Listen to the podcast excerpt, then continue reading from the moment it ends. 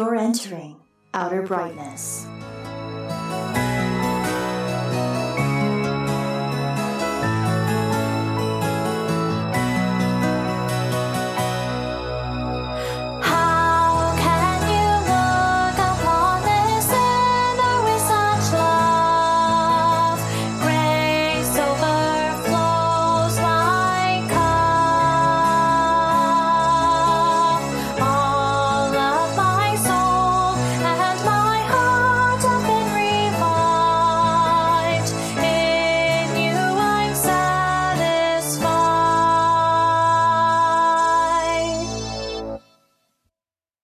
Hey, Fireflies. This is the final installment of our conversation with Steve James, picking up where we left off in part two. Hope you enjoy. Yeah, I think that's one issue, at least that I kind of had as when I was Latter day Saints, when I see Christians, you know, evangelicals or Protestants talking about inerrancy, it's Mm. more of the dictation theory, you know, the mechanistic transcribing of scripture where, you know, they see like every single letter as as perfect. And so he just sits there and he's kind of an automaton, you know, just robotically writing every character.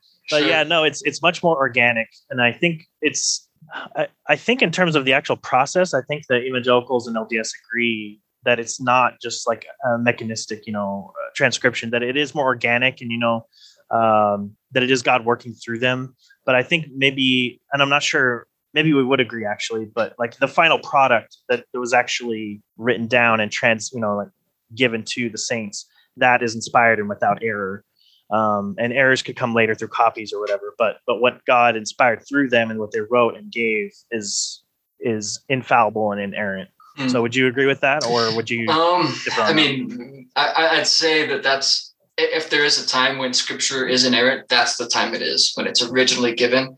I think my issue with that is that, and you guys probably know this from studying hermeneutics, is that you know.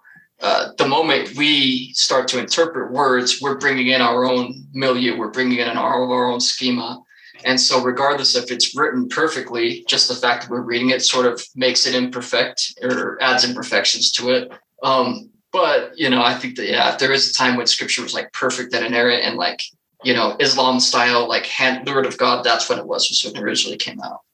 Okay, cool. Yeah, we could we could talk more about uh, Rich Man and Lazarus. I, I've I haven't gotten through his entire paper. I could send that to you if you're interested. But Yeah, yeah, I'd love to read it. Yeah, no, it's it's pretty new to me as well. So that I'd be like, I'd definitely like to read it. Um, the other one we talked about was uh, was it Psalm 104 that I brought up, and this one is uh this is one where you could parallel with the, with the hymn to Aten, which is a, a Egyptian you know god at the time. And uh, I can post the link, but there's there's websites you can find. Project Augustine is the one I found that has them just next to each other, and I mean you can read them, and it's clearly um, it, it's not like it's a word for word, but it's it's just about just pretty darn close to the point where it's really hard to say that these didn't have at least a common source. Now, you know, most scholars would say either there's a common source that both of them got it from, maybe there was a you know uh, Egyptian influence, or that uh, or that David was using Egyptian writing as a way, kind of the polemic against it, which is an argument I hear a lot from the evangelical side. Anytime we see similar language, it somehow becomes polemic, which you know we could get into that and why uh, why I kind of have my reservations. But what, what is clear is that it's uh, the it, it just seems impossible that they're that they came about independently. Yeah, it seems al- al- almost guaranteed that the one came from the other, or they both came from a similar source. I'd, I'd, I'd be curious to hear your thoughts on on why you disagree with the the concept of the, of it becoming polemic. Oh, sure. I mean, I, I- think that's often just kind of read into the text. Like, like uh, the examples I'll hear is, uh, well, Psalm 82. You know, we read in Psalm 82, uh, Elohim stands amidst the Elohim. God will stand amongst the gods. He tells them you've judged unrighteously. He banishes them to death. And a lot of Protestants out here will say, well, these gods aren't really gods; they're actually humans, and it's all just like polemic against that language. Or another example is uh, Isaiah 43:10 which uh, we've probably talked about. Uh, there is no God beside me, behind beside me there is no other, um, which we know and we could find elsewhere in the Bible. That is a this is an expression of supremacy, not an ontological declaration. This is me saying, you know, I'm so great. There's none none greater than me. There's no one else beside me. It's not saying uh, my nature is such that there's nothing like me. And so, um, you know, and and we see that language used in the surrounding cultures but I'll hear people say, well, but when the when the Israeli Israelites used it, it was polemic. When I don't see how they used it any differently, if that makes any sense. Well, I, I think the I think the argument for polemic comes from the the ways that the Old Testament prophets are interacting with the um, the literature and the teachings of, of the religions uh, of the peoples around them. Um, they do so in a polemic way. They're arguing for, like you said, the supremacy of Yahweh. So that that's kind of where scholars argue that it becomes a polemic, right? That they're they're arguing for, um, you know, and, and you you know Heiser, right? Heiser talks Sure. about, um, you know, the the um, the view that Psalm 82 is talking about other divine beings uh, who are who are divine because they're spiritual beings, but they are created beings, and Yahweh is supreme supreme over them, right? Which the Mhm. psalm itself says Yahweh has taken his place uh, in His council, right? He he Mhm. rules the council. So Yeah. Oh, yeah. even if you're going to so that, that I guess I guess just to to keep things short on that, that's that's where the idea that it, it's polemical comes from because Gotcha. the writings of the Old Testament prophets are polemical against other gods. Okay. Okay.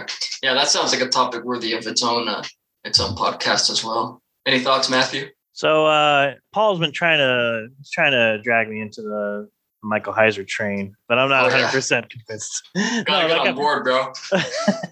I've started reading his stuff and watching his stuff, and I have questions, and and uh, he sometimes interacts with opposite views that that are not how I view that passage. So it's kind of a little bit hard for me to get on board with what he's saying because he's Mhm. countering something that I don't. You know, I'm like, well, I don't agree with that, so why would I?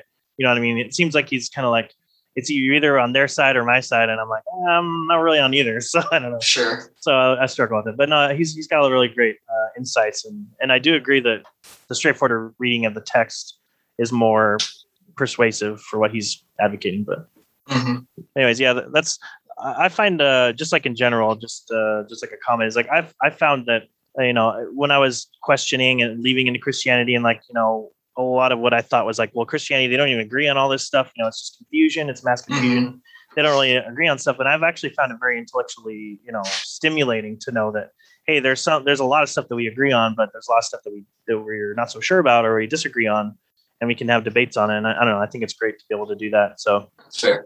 Okay. Um. Well, I don't want to. I don't want to take things over too much. Did you guys have a, a specific uh, thing we wanted to get into next or uh, cover? No, keep going with your outline. Um, so let's see. The next thing I had was, you know, I, I mentioned a few other psalms. You've got Psalm 29, originally written to, to Baal, Baal or Baal. Um, Psalm 20. I mean, there's several that uh, biblical scholars have sort of connected to to works that preceded them. I don't know how, how big a deal that is to the argument. Uh, but Article 4, I asked, uh, so Article 4 says, We further deny that the corruption of human culture and language through sin has thwarted God's work of inspiration. So I read that to understand that despite cultural and language barriers, we should still be able to get God's word out of the scripture. If that is, is that does that sound accurate, like what it's what it's describing? Uh, let me jump over to it and take a quick look. Yeah. So, uh, Article 4, we affirm that God, who made mankind in his image, has used language as a means of revelation. We deny that human language is so limited by our creatureliness that it is rendered inadequate as a vehicle for divine revelation. We further deny that the corruption of human culture and language through sin has thwarted God's work of inspiration. Yeah, so um, this, this is just an app. First of all, it's an affirmation that that that God uses human language to speak to people, right? Um, he used the, the the human language of the authors of the Bible uh, to inspire what he would have written. Um, that seems kind of straightforward, but but some, like Matthew was pointing out, sometimes people have that uh, dictaphone type type Mhm. view of how revelation and inspiration come came to the authors. Um, but then there's also the the denials here, which is denying that that that cultural gap and that time gap that exists between us and the authors of scripture and the and the original readers and hearers uh, of what we found what we find in scripture uh, is so great as to um, make it impossible for God to get uh, His word and and His intent across to us from Scripture. Um, so yeah, I, I, I would deny that. Um, uh, as a biblical studies guy, I think it's important that we uh, we understand that when we're when we're dealing with the Bible, we're dealing with we are dealing with a cultural gap. We are dealing with a time gap. Um, like you were saying earlier, Steve, um, when we bring our ideas uh, to it and we start reading it in English, you know, what the ideas that form in our minds may be completely different than the Mhm. ideas that would have formed in an ancient Israelite's mind, uh, reading the Torah or or Sure. someone hearing Jesus preach, right, on the Mhm. Sermon on the Mount. So, um, but this, yeah, this this article just kind of denies that that those those difficulties, while they are difficulties, uh, are not so great as to be insurmountable in terms of uh, us gathering what what it is that God would have us know from Scripture. Okay.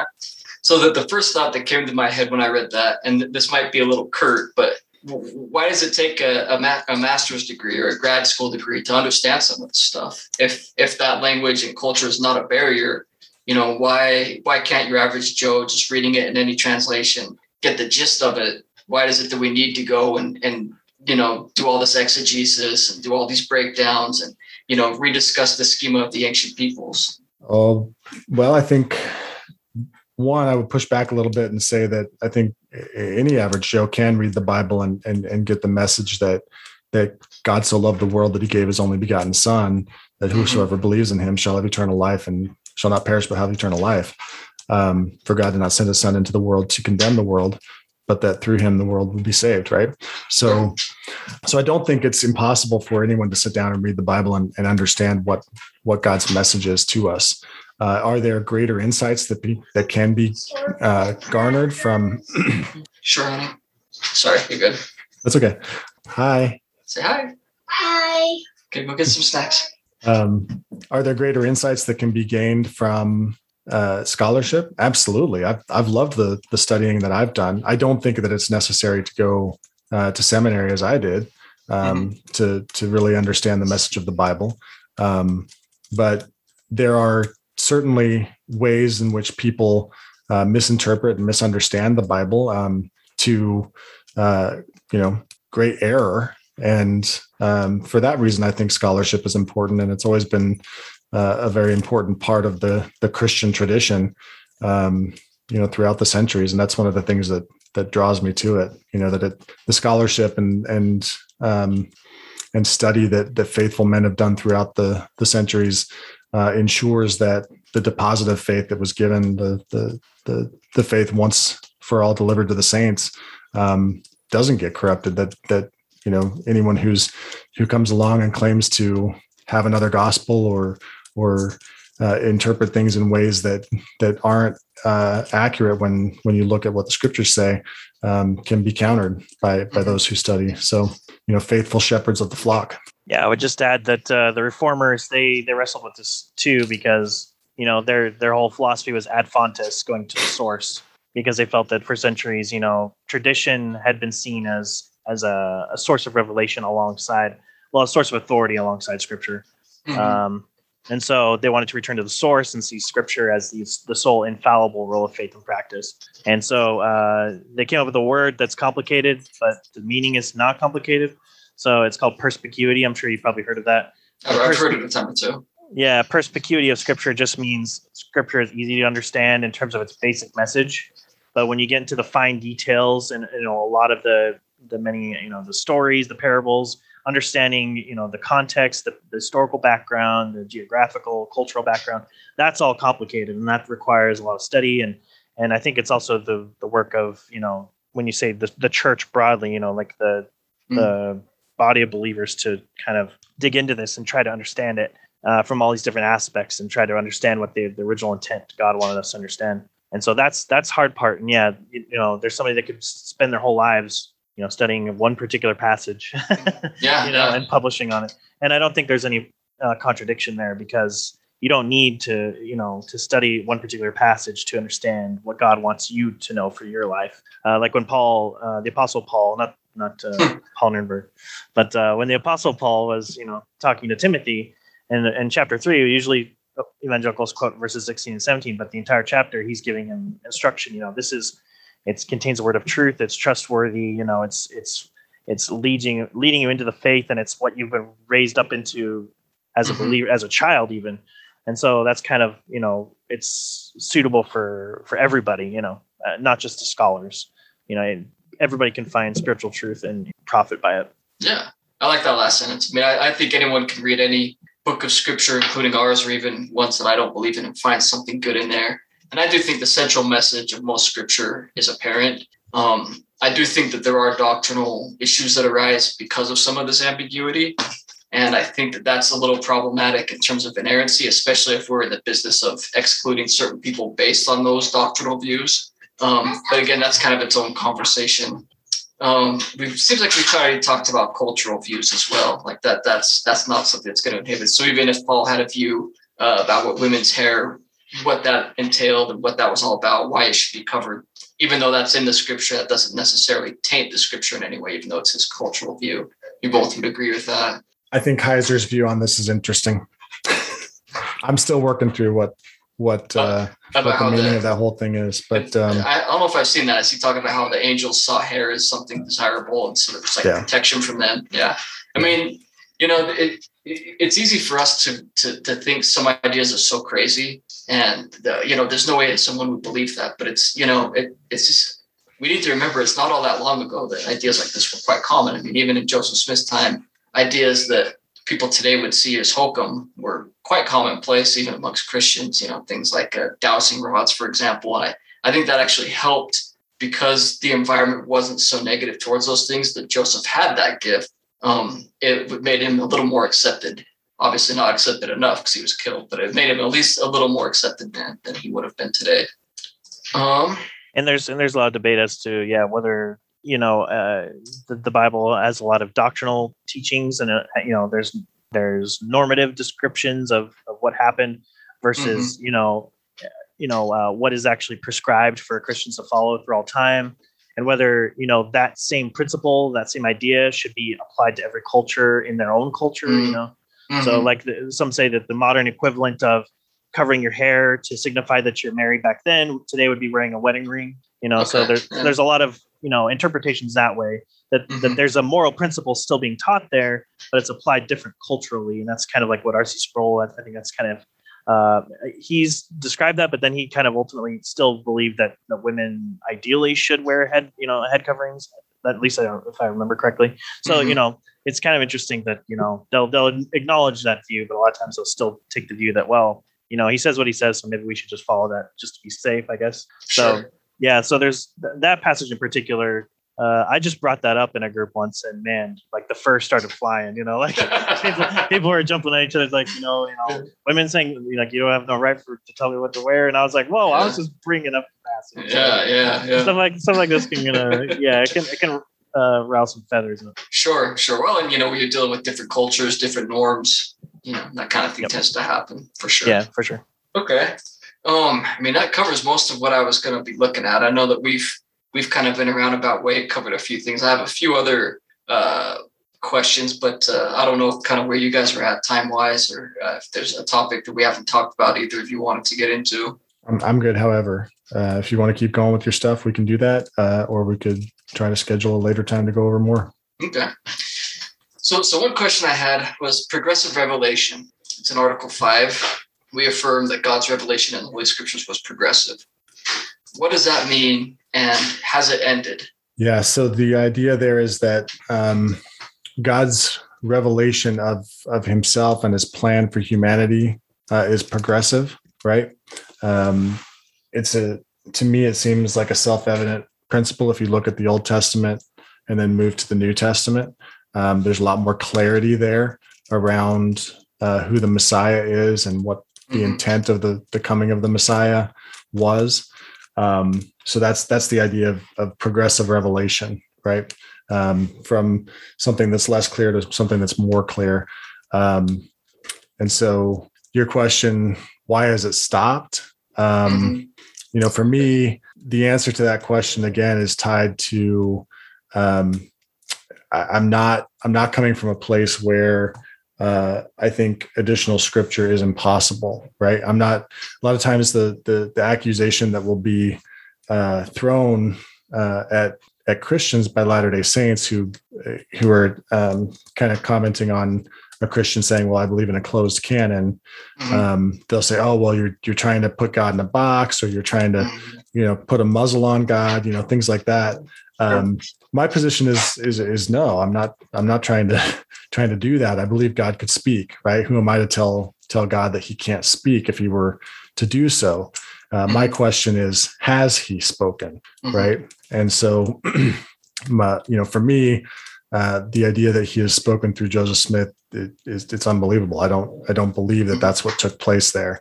Um, But, but so- it is possible that he could speak and future inscripturation could happen in your view. Um, I don't. I, I I say yes, but I don't see a need for it Mhm. um, because you know, as the New Testament says, Jesus Jesus is the the ultimate revelation of God, right?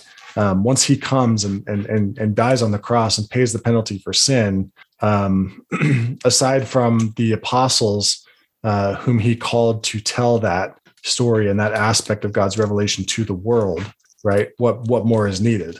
Mhm. It would be the question that I that I have. Okay. there. I mean, I, I would say what's more, you know, we don't have a unity within Christianity. Clearly, that's an issue that could be resolved. I think that, you know, when we look at history within the Christian worldview, uh, you know, the, the, the standard argument is the Bible is what we need is the that's the main standard. However, we've seen that people using the Bible have done things that were clearly not Christian. You know, it's used to justify slavery here, it's used to, you know, justify misogyny there, whatnot, however you want to slice it. So clearly it seems there's something more needed because if it were all that was needed was in there, everyone who reads it would come to the exact same conclusions. And I don't know that that's necessarily the case. Um, you know, the fact that there's thousands of denominations. And then you look at things, uh, you know, in the book of Revelation, there's clearly going to be prophets who are uh, speaking in Israel or Jerusalem at those last days. Whether or not that's a prophet that like LDS would see, or if that's a more broad kind of preaching repentance type prophet, I don't know. But it seems that clearly there will be prophets.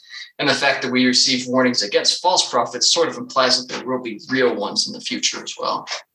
So those are kind of the, the, the points I would hit on that. Matthew, anything to say there? Oh yeah, um, I've had a lot of thoughts uh, trying to trying to focus it all. Um, yeah, I would agree with Paul that like especially Hebrews one, it talks about how Christ is kind of like the apex. He's like the, the zenith of everything was leading up to him, and he was kind of the climax of all of history. You know, it says you know he's he even Jesus said that that in terms of the Old Testament prophets, eh, John the Baptist was the last one.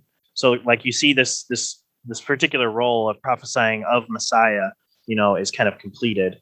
And so you do have like apostles and prophets in the New Testament, but they served a different role where they're kind of instruments of revelation uh, Mhm. and foundational. And, and uh, Christians also point to Ephesians chapter 2, uh, 20. I think that's the one where it talks about, you know, the church is built on the uh, apostles and prophets, you know, Christ being the chief cornerstone, but they see that their ministry as being a foundational ministry that, you know, once you built that ministry, that foundation of the church, you know, we are the spiritual stones, as Peter says, that are built on Christ. So that foundation is laid in the teachings of the apostles and prophets. And so we are built upon what came before us, and God is building us up, you know, through the work of the Holy Spirit in the church today. But we don't need to constantly have new apostles and prophets to, to, to keep building up that foundation. You know, that foundation was laid, you know, uh, like Jesus said, that the Old Testament prophets were finished, you know, like all their work was done. And so it's the same with the apostles when their work was done and you know they laid foundations for the church and the canon of the, the scripture was completed um, you know that was no longer needed so yeah it's progressive in the sense i also wanted to bring up the fact that when we talk about scripture being progressive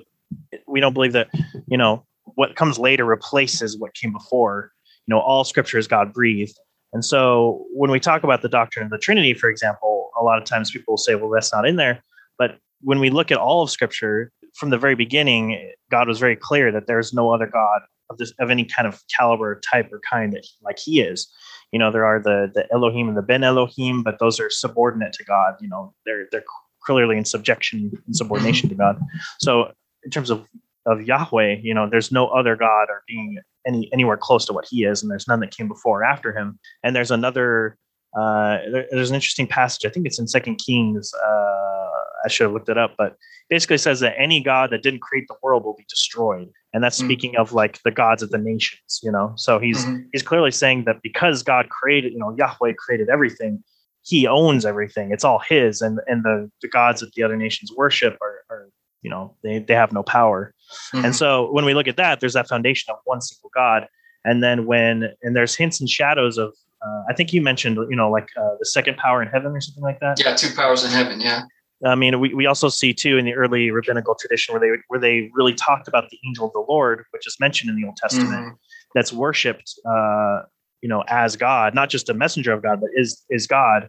And there are passages in the Old Testament where you know the I think it was the destruction of uh, Sodom and Gomorrah, where it says, you know, like the the the fire, Fire came from came down from heaven. Yeah, yep. right. So there Yeah. there are there are hints and shadows there that you know that God is not um, abs- uh, absolutely simple in, in terms of being unipersonal. So that Mhm. there there are multiple personalities in God, and that's even that's shown most clearly in the New Testament when we see that God has revealed Himself uh, as Father, Son, and Spirit. And so we take all of that together, and, and that's where we come up with the doctrine of the Trinity um, in all of our doctrines. You know, like Paul he mentioned, he's a biblical guy. I'm more, I think, more systematically. So we kind of butt heads sometimes when we when we look at text, and that's why I kind of like Heiser, and I'm like, eh, I don't know about that. So I struggle with it sometimes. Oh but- no, you sounded a lot like him just earlier.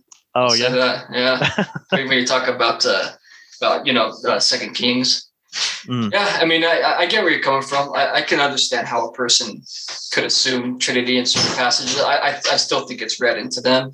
Um, you know, that, that's my view. Uh, I think that people have a tendency to see plurality or they see unity of, of multiple persons and they automatically assume Trinity. Like anytime it says God is one, that must mean Trinity. And I don't think that's the case. I think it's more that God means one, but doesn't have to be in this, uh, you know, highly philosophized ontological distinction that's super unclear and unknowable. Like, I think it could be just as simple as uh, the LDS view of a Godhead. It's similar to like a social trinity, you know, three separate beings united in a purpose and will that makes them that one God. But uh, I can also understand people seeing that throughout Scripture. So, um, okay, Yeah, let me.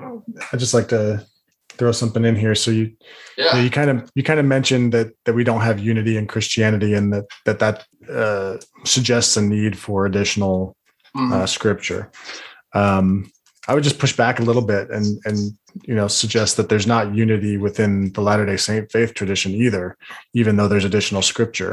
Um, you know, you may there may be unity on on you know, the various groups believing in the Book of Mormon, um, but there's not unity in belief on the Doctrine and Covenants or the Book of Abraham or um, you know the rest of the Pearl of the Great Price. So uh, and there's you know certainly not unity on on topics such as uh, polygamy and and some other Mhm. aspects of, of Sure. Latter Day Saint faith tradition. So yeah. Even um, within the church, yeah, I would agree with that. Right, I think and- the, I think the distinction. Oh, no, go ahead. no, go ahead. I'll I'll finish afterwards. The, I would just say the only distinction is we, we're making different truth claims, where the traditional Christian is claiming that the Bible is all that's needed, whereas LDS aren't saying we need the Bible and these other scriptures and that's it. We're saying we need all that, plus we need prophets, plus we need an actual organization. So we're, we're not setting a bar that, you know, with the Book of Mormon, we're now complete. We're never complete.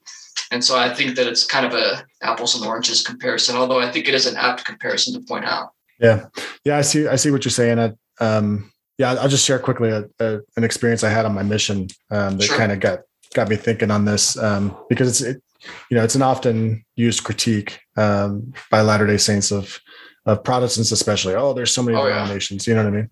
Mhm. Um, so I was I was doing some street contacting on my mission uh, at Keleti Pályaudvar in Buda, Budapest. That's the uh, Western train station uh, on the Pest side of the river, and and those were always great places to do street contacting because you had the trains coming in from the various parts of the country, um, and then there was a metro station and a subway station just underneath. So there was lots of people traveling in and out. Um, It was Mhm. always a great place to do street contacting. And I stopped a guy and I'm talking to him. Um, and I'm sharing with him, you know, hey, I'd like to to share a message with you about Jesus Christ, and talking to him, you know, would, would you would you be interested? He stops, sure. So, you know, first thing you, you start in on to because you want to you want to make sure you're getting um, you're distinguishing yourself from from uh, everyone Others, else. yeah.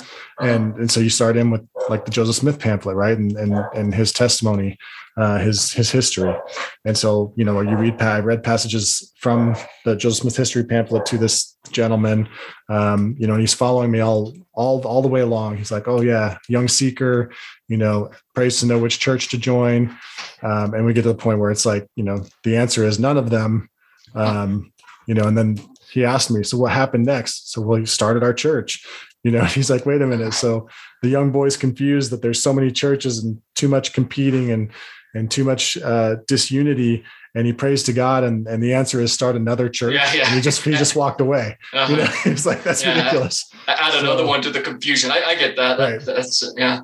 so I, I would just say you know my point there is really just that um you know we have we have latter day saints claiming additional scripture um, and and and kind of seeking to be a corrective to that. Mhm. Um, but it, it certainly hasn't created unity. Um, so to the to the ultimate question though is um, is the Bible enough and and and why don't we see unity?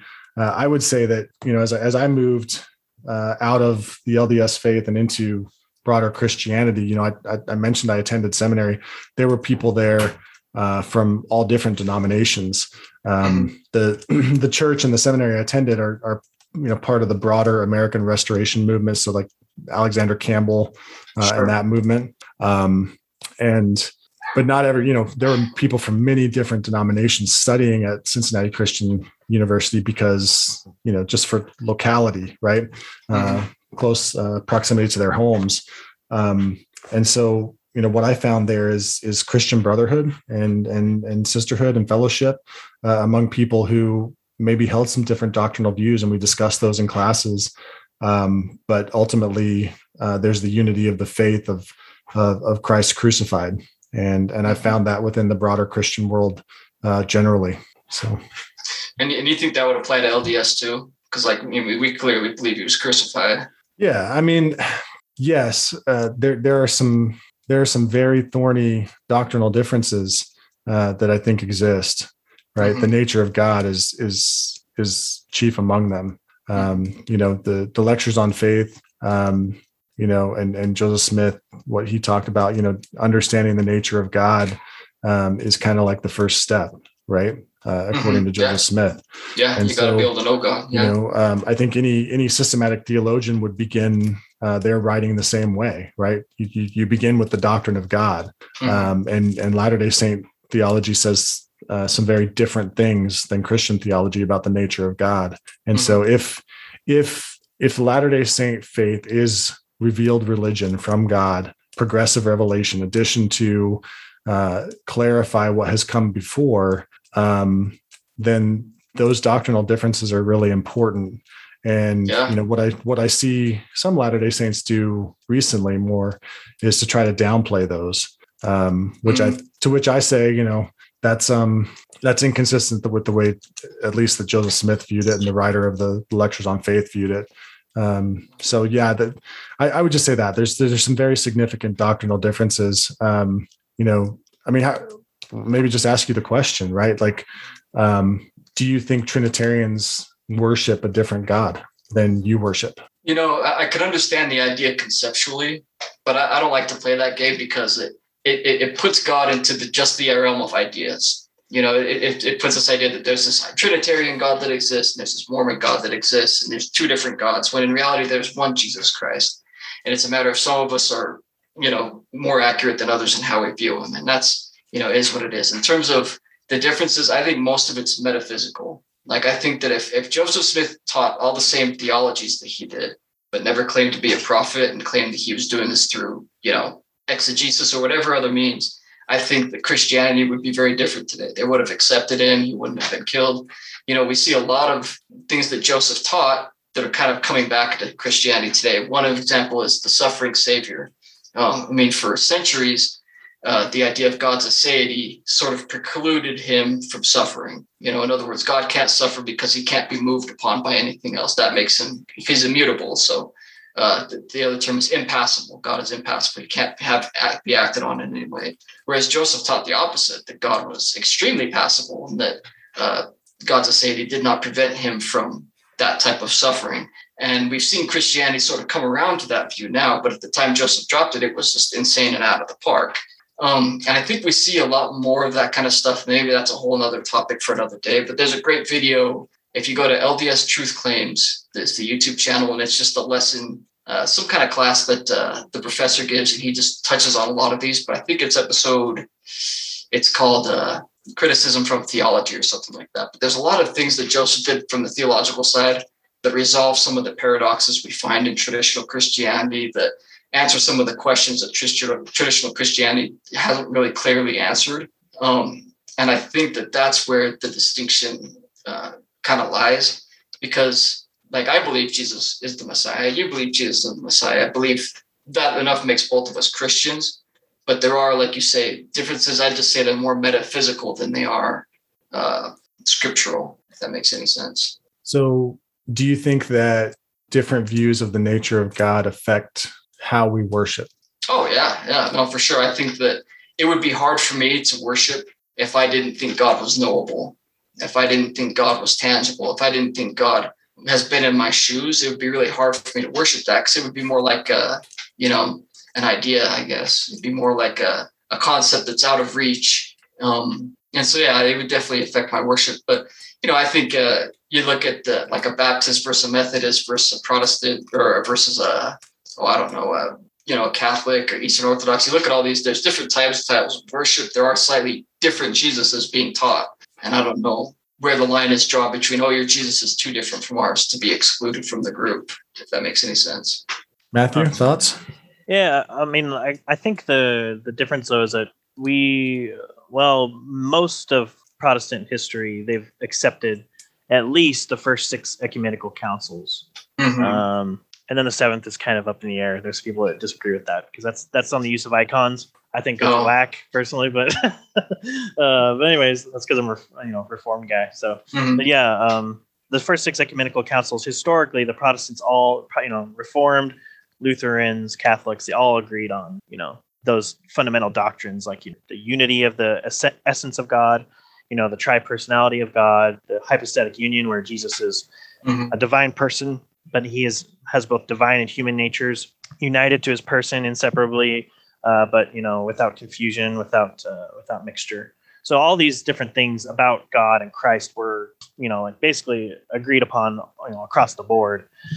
Um, that kind of started changing later. You know, like you have oneness, you have um, Socinians, you have you have various different people groups that have started to crop up in the past few centuries that are kind of just repackaged uh, you know, for lack of a better term, heresies from the early church. Mhm. So um, subordinationism, you know, Arianism. So yeah, it's so you know, I, and and I would personally consider those who embrace a lot of those really aberrant teachings to be, you know, really in danger. You know, because I think when you start picking up, picking apart a lot of those early, you know, th- those those beliefs about God, you know, like making them separate beings, then it really causes division um, in you know in God. Um, like uh, the Arian controversy was that they believed that there was a time when the Son was not, that he was a created being, that he was subordinate to God the Father, but they saw that as making uh, Jesus not truly divine because divinity is not something that can be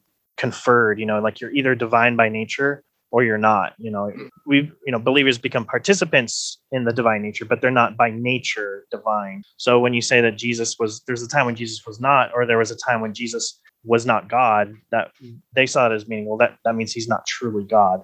Mhm. So so there's a, there's a lot of these issues that I think that are important. Um, we've kind of we've kind of gone far and astray from the text of scripture, but but I think that's those early councils going back to that they appealed to scripture for these things. You know, you can't find homoousios in scripture, but I think you can clearly you know teach the doctrine of homoousios in scripture. Um, so they Okay. it's it's it's when it came later you know i think that like um, like i said the, the seventh ecumenical council they started talking about icons being windows into heaven and means of grace and i don't see that in scripture and that's that's kind of more appealing to tradition and that started getting farther away from what scripture actually taught Mhm. um, and you and you see more additions to you know um, like indulgences and things like that and that's that's why the reformers wanted to get back to scripture because they said there's all this other stuff you know we just got to strip that out get back to what what's core of the faith and they re-examined everything and they said well these first councils they're they're pretty good you know like they we can we can find scriptural support for them but not these other things so Okay. anyways i, I was kind of re- re- reiterating what i've already said but Yeah, no, that's a, that's a good breakdown. Yeah, and I guess I would I would push back just a little bit on on you, Steve. Like you know when you when you say that you know there there seem to be a lot of things that are coming around where Christianity is coming around to Mhm. LDS views. That's a that's a very common um, LDS apologetic tactic that I that I used to see a lot when I was LDS. Um, and you know it's it's really the reason why I I personally dug into Michael Heiser's scholarship because I saw a Mhm. lot of a lot of Latter Day Saints saying, "See, divine council, it's just like our council in heaven." But when you really dig into the details, it's it's really nothing like the Latter Day Saint council in I, mean, heaven. I, I wouldn't say Um, nothing like it. I mean, I, I- think they fit pretty well. I think we land in different places because Heiser's a Trinitarian and I'm not, but I don't know. I look at that and I think, wow, Well, I how is mean- this guy not a Mormon kind of thing? Well, I mean, it, it is very different. The council in heaven and in, um, you know, the LDS view and, and LDS scriptural view is, is all about free giving men free agency, Mhm. right? And that's that's not at all a part of the council of he- in heaven as you see it in the Old Testament. Um, and so there are, you know, I think I think Latter Day Saints are often want to see some similarities and say, see that that's Christianity coming around. Um, But Mhm. like I say, when you when you dig into the details, um, you know, it's, it's not really the same. Like like they'll they'll want to say, well, Heiser Heiser says that there are these other divine beings, so that supports our view of you know uh, intelligences and the pre-existence uh, eternally Mhm. existing, as Joseph Smith taught. Um, but that's not really at all what you see in the Old Testament with regards to the B'nai Elohim and angels and demons, and um, even what you see, you know, outside in the ancient Near Eastern literature, you know, First Enoch that um, you know informs so much of Heiser's scholarship, and so it just um, I don't know. I guess just that that that would be my you know kind of gentle pushback is Mhm. is there may be some similarities, um, but what Joseph is teaching is very very different than than kind of what you see in, in Christian scholarship. Yeah, I, I think that's fair. I think we probably disagree on, on where that literature goes, but I think it's fair to say. I mean, obviously, Heiser hasn't joined the church, so clearly he's not completely sold on the idea that, that what he's finding is uh, shadows of the restoration. I don't know that he's really familiar with the church, frankly. He's written one article that addresses us that I know of, and it was uh, not his not his best work. It was good, but not not as much attention to detail I think he could have given. But uh, anyway, deviating from Heiser, sounds like we need to have a Heiser. Uh, a Heiser thread in our group and uh, get some of these Christians on board. Um, you know what? We, we've really covered most of what I've got, and uh, you know, you guys have been great, giving me like three hours. Um, is there any any final things we want to do? I guess, and then we can uh, coordinate uh, later on at another time, perhaps. Yeah. So um, I guess I would just ask you what what what's stopping you from accepting the the true biblical Jesus and being saved? Oh, oh, I'm totally there, man. I'm I'm with the true biblical Jesus, and I you know I think that we just talk past each other when we when we look at it that way. You know, the, the thing that keeps me from being a Protestant, um, I, I don't want to say this the wrong way. I've, a lot- I've pushed I've pushed pretty hard. You can you can Yeah, I mean, the, the, the thing that keeps me away from Protestants uh, in general is Protestant people, the way that they that they treat me, uh, the way that they treat other Latter-day Saints. You guys are obviously exceptions to that, but I look at uh, you know you guys have seen it in the group, some of the behavior of these people, and I think, okay, if that's what their religion is, give me the opposite of that because I don't want to end up like that. Um, and you know, you could say the same about Latter-day Saints too. And so I'm not saying all Protestants are bad people, but um, I think it's a it's a it's a product of that diversity within Protestantism. I mean, there's a lot of people who hold really extreme views who are call themselves Protestants who are really kind of insulated from the larger academic community of evangelicals, and yet they seem to kind of be driving the boat a lot of the time, which worries me. In terms of theology, I can't believe in a God that's unknowable. I can't believe in a God that's incomprehensible. I can't believe in a God who um, isn't logically coherent and i'm and i am completely forced to believe that jesus christ is the son of god and that that has to be an actual not just a title not just uh, an, an ascription of his position but a real thing and I, I get that because of the way he speaks with the father because of the way he speaks about the father and uh, so uh, yeah i don't know of any traditional christianity that really accepts Jesus as literally the Son of God. That's that's subordinationism and, and heresy, as far as I understand. I know some will say he's the Son of God, kind of in title, or maybe one of his. He's got the hypostatic union, and one of his natures is, and one's not.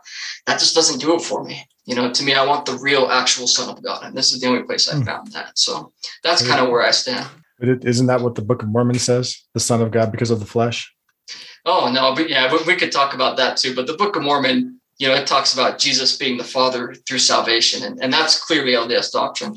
Um, you know, I think that uh, there's that one passage you're probably talking about. I think it's Abinadi speaking, and that that's that really deserves its own literary criticism. The Book of Mormon itself needs more literary criticism. We're we're in the very very beginning front end of that thing. But uh, you know, the the Jesus Christ of the restored gospel is the Son of God, and that that's who I believe in.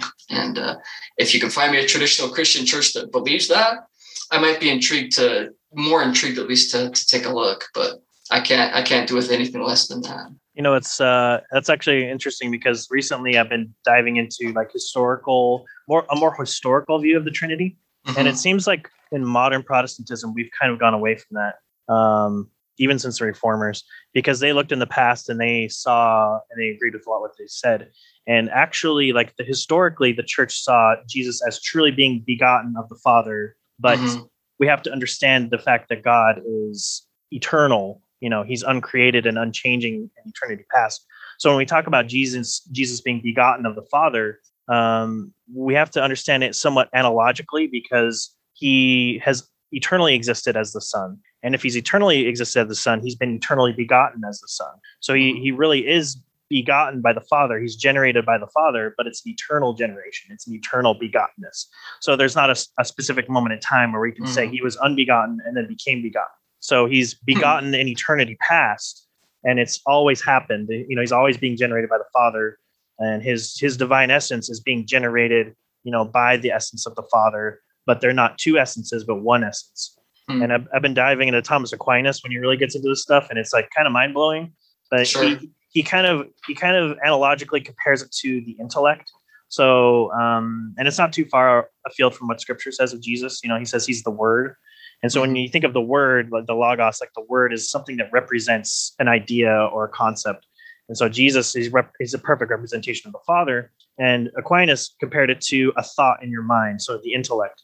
So if you have a thought about yourself of who you are and what you uh, what you look like, you know how you act, and things like that, that's a concept in your mind. It's an imperfect concept, but it's a concept nonetheless, and it's something distinct from you, but it's also in you. Mm, And so Aquinas made this comparison where he said the the Father, you know, he has the fullness of the divine nature, and he has a concept of himself, but it's a perfect concept, and it's a generated concept that's also within his same nature that is being generated, you know, with the same nature as well. So they're distinct persons, but they're still within the same mm, essence of God. And it gets pretty, it gets pretty, it gets pretty crazy. But it made me had to re reevaluate what I thought of because yeah, I kind of thought of father and son is more like in terms of just love between them. You know, like Mm. well, the father loves the son like a son, and the son loves his father.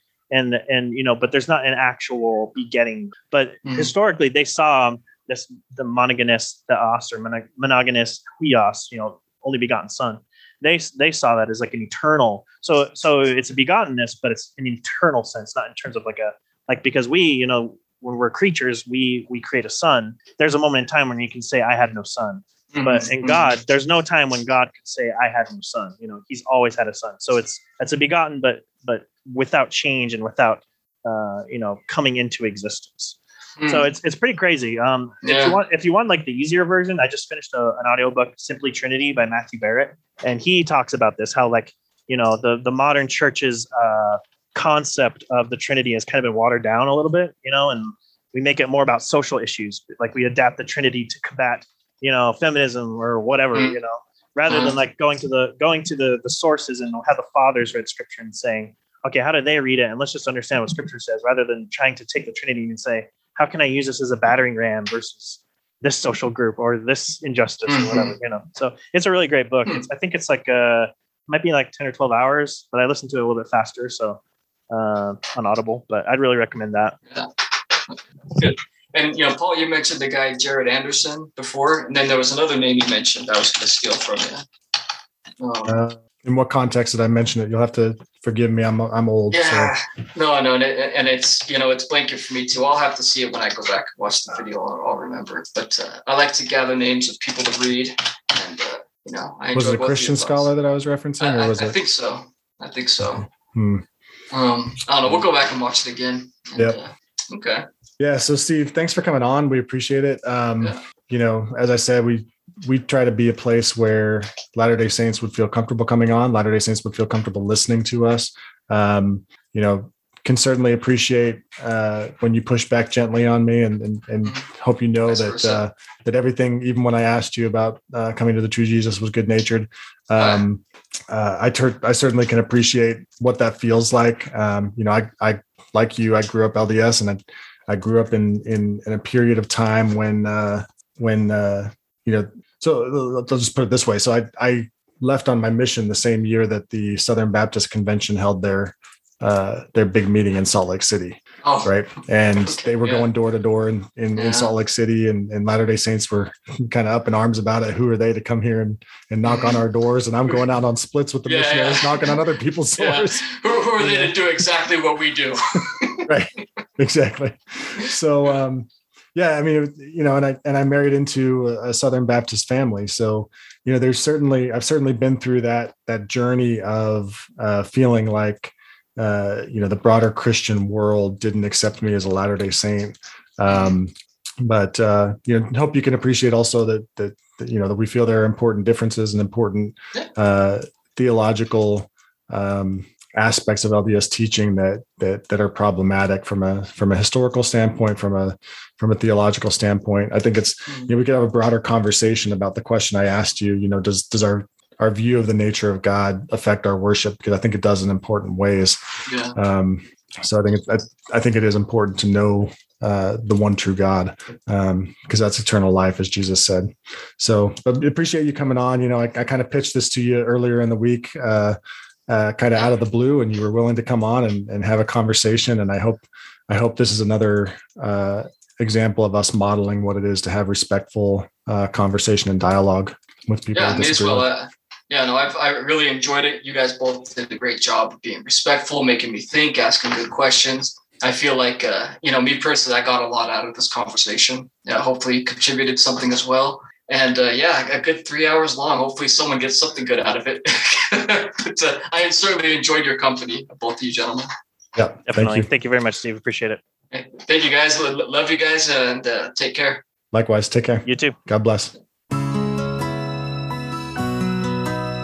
The Faith After Mormonism Conference is an annual conference that provides encouragement and insight for people leaving Mormonism to explore a new faith home in historic biblical Christianity. Through speakers, workshops, exhibitors, and individual interactions, you will receive helpful resources and meet others on a similar journey. This year, the featured guests are going to be the folks from Adams Road Ministry. Adams Road is a Christian nonprofit ministry dedicated to sharing the gospel of Jesus Christ through song and testimony. Its members are former Mormons who have been brought into a saving relationship with Jesus through the grace of God. This year, there will be two events. The North event will be held at Alpine Church in Layton, Utah on September 10th and 11th, and the South event will be held September 24th and 25th at Centerpoint Church in Orem, Utah. For those of you who are in Utah, I encourage you to make a trip either to Layton or Orem to these events. I think you'll be greatly blessed by them, and I just wanted to share that information with you.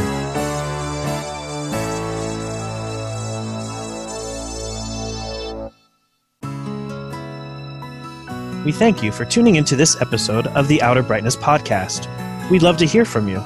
Please visit the Outer Brightness Podcast page on Facebook. Feel free to send us a message there with comments or questions by clicking Send a Message at the top of the page, and we would appreciate it if you give the page a like. We also have an Outer Brightness group on Facebook where you can join and interact with us and others as we discuss the podcast, past episodes, and suggestions for future episodes, etc.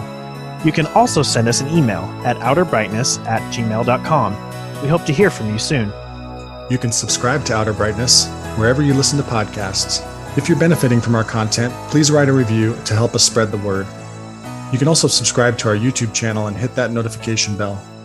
Music for Outer Brightness is graciously provided by the talented Brianna Flournoy and Adams Road.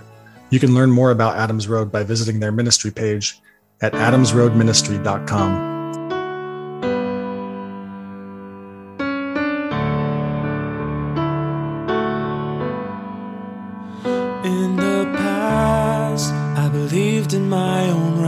righteousness and hoped that I was worthy of the blood that Jesus shed. But now I know that all the works I did were meaningless compared with Jesus' lonely death on the cross where he bore sin. And now I have the righteousness that is by faith in Jesus'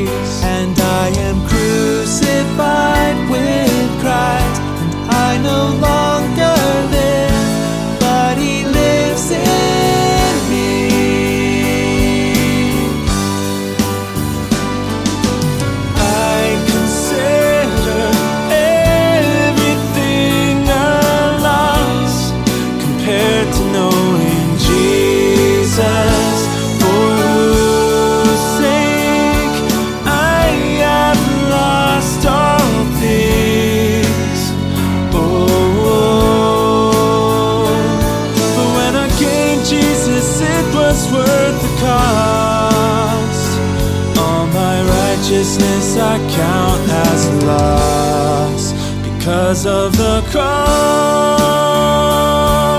Some demand a sign, and some seek to be wise, but we preach Christ crucified. A stumbling block for some, the foolishness of God, but wiser than the wisest man, the power of the cross. May I never boast except in the cross of our Lord, through which the world has been crucified to me. And I to the world, so I take up my cross and follow where Jesus